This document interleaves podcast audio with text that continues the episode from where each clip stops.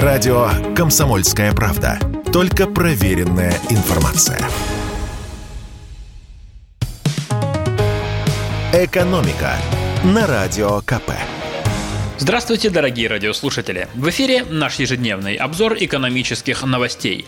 И сегодня мы в очередной раз поговорим на тему дефолта. Американцы снова пытаются объявить России дефолт. В минувшую пятницу, 27 мая, не получили свои законные выплаты западные владельцы российских облигаций. Облигации – это ценные бумаги, которые выпускает и продает российский Минфин, когда хочет взять в долг.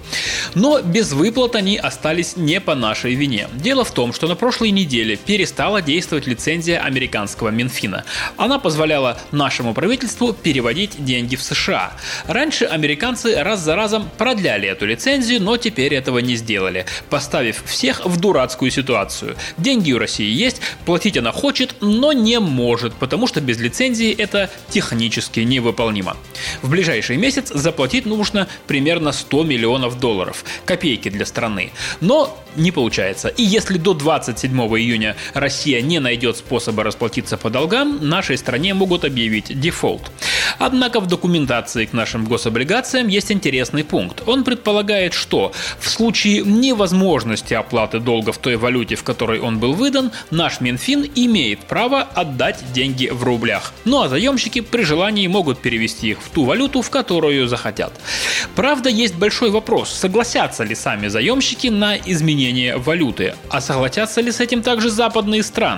Ведь подобная ситуация была в апреле. Американцы тоже отказались проводить платежи по российскому госдолгу и тоже пугали нас дефолтом. Но потом продлили лицензию, и держатели российских облигаций получили свои деньги.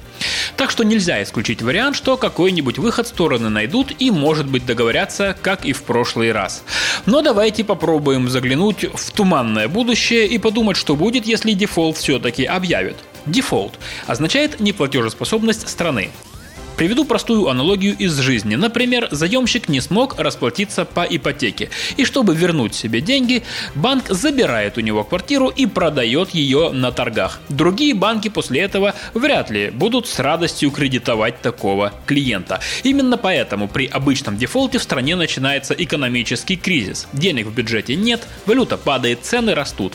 Но в нынешней ситуации есть один нюанс. Деньги у российского правительства есть и навалом. Так что большинство большинство экспертов считают, что если этот странный дефолт будет объявлен, это станет формальностью, которая ничего не изменит ни для экономики, ни для наших с вами кошельков. Тем более, что все плохое, что могло случиться с нашей экономикой, к сожалению, уже происходит и без всякого дефолта. Ну и накануне летнего сезона пришло время поговорить про подработку. Не те нынче времена, чтобы жить на одну зарплату. В кризис приходится искать любую возможность подзаработать. Неудивительно, что 75% россиян этим летом собираются не греться на пляжах, а вкалывать. Причем каждый четвертый планирует трудиться все лето. Это выяснили социологи исследовательского центра зарплаты.ру.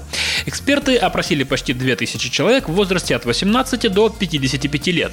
Давайте немножко пройдемся по пожеланиям россиян и выясним, куда они хотят устроиться на жаркий сезон. Самая желанная работа на лето – курьер. 12% опрошенных хотят подрабатывать в доставке.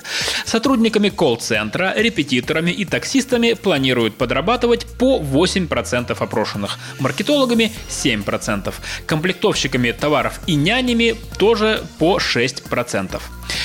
Главная причина, по которой наши люди ищут подработку, конечно, нехватка денег. Как показал опрос, две трети россиян отправятся подрабатывать из-за низких зарплат или чтобы отдать долги знакомым и банкам. И лишь для 6% подработка – это хобби. Но легко ли найти работу на лето в нынешних экономических условиях? И кто действительно нужен на рынке сезонного труда? Как пояснила нам пиар-менеджер зарплаты.ру Татьяна Старостина, количество вакансий с неполной занятостью увеличилось за год на 23%. Много людей требуется в сферу закупок, на склады. Есть спрос на рабочий персонал. Это грузчики, сортировщики, упаковщики. Очень много предложений по всей стране для курьеров, водителей и продавцов.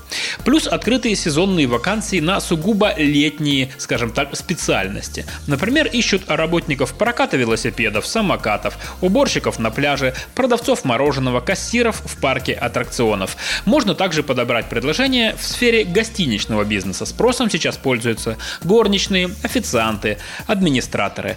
В последние два года по понятным причинам вырос спрос на внутренний туризм. И сейчас немало предложений работы вахтовым методом на курортах и турбазах. Например, можно рассмотреть вакансии в Сочи, в Крыму, на Алтае.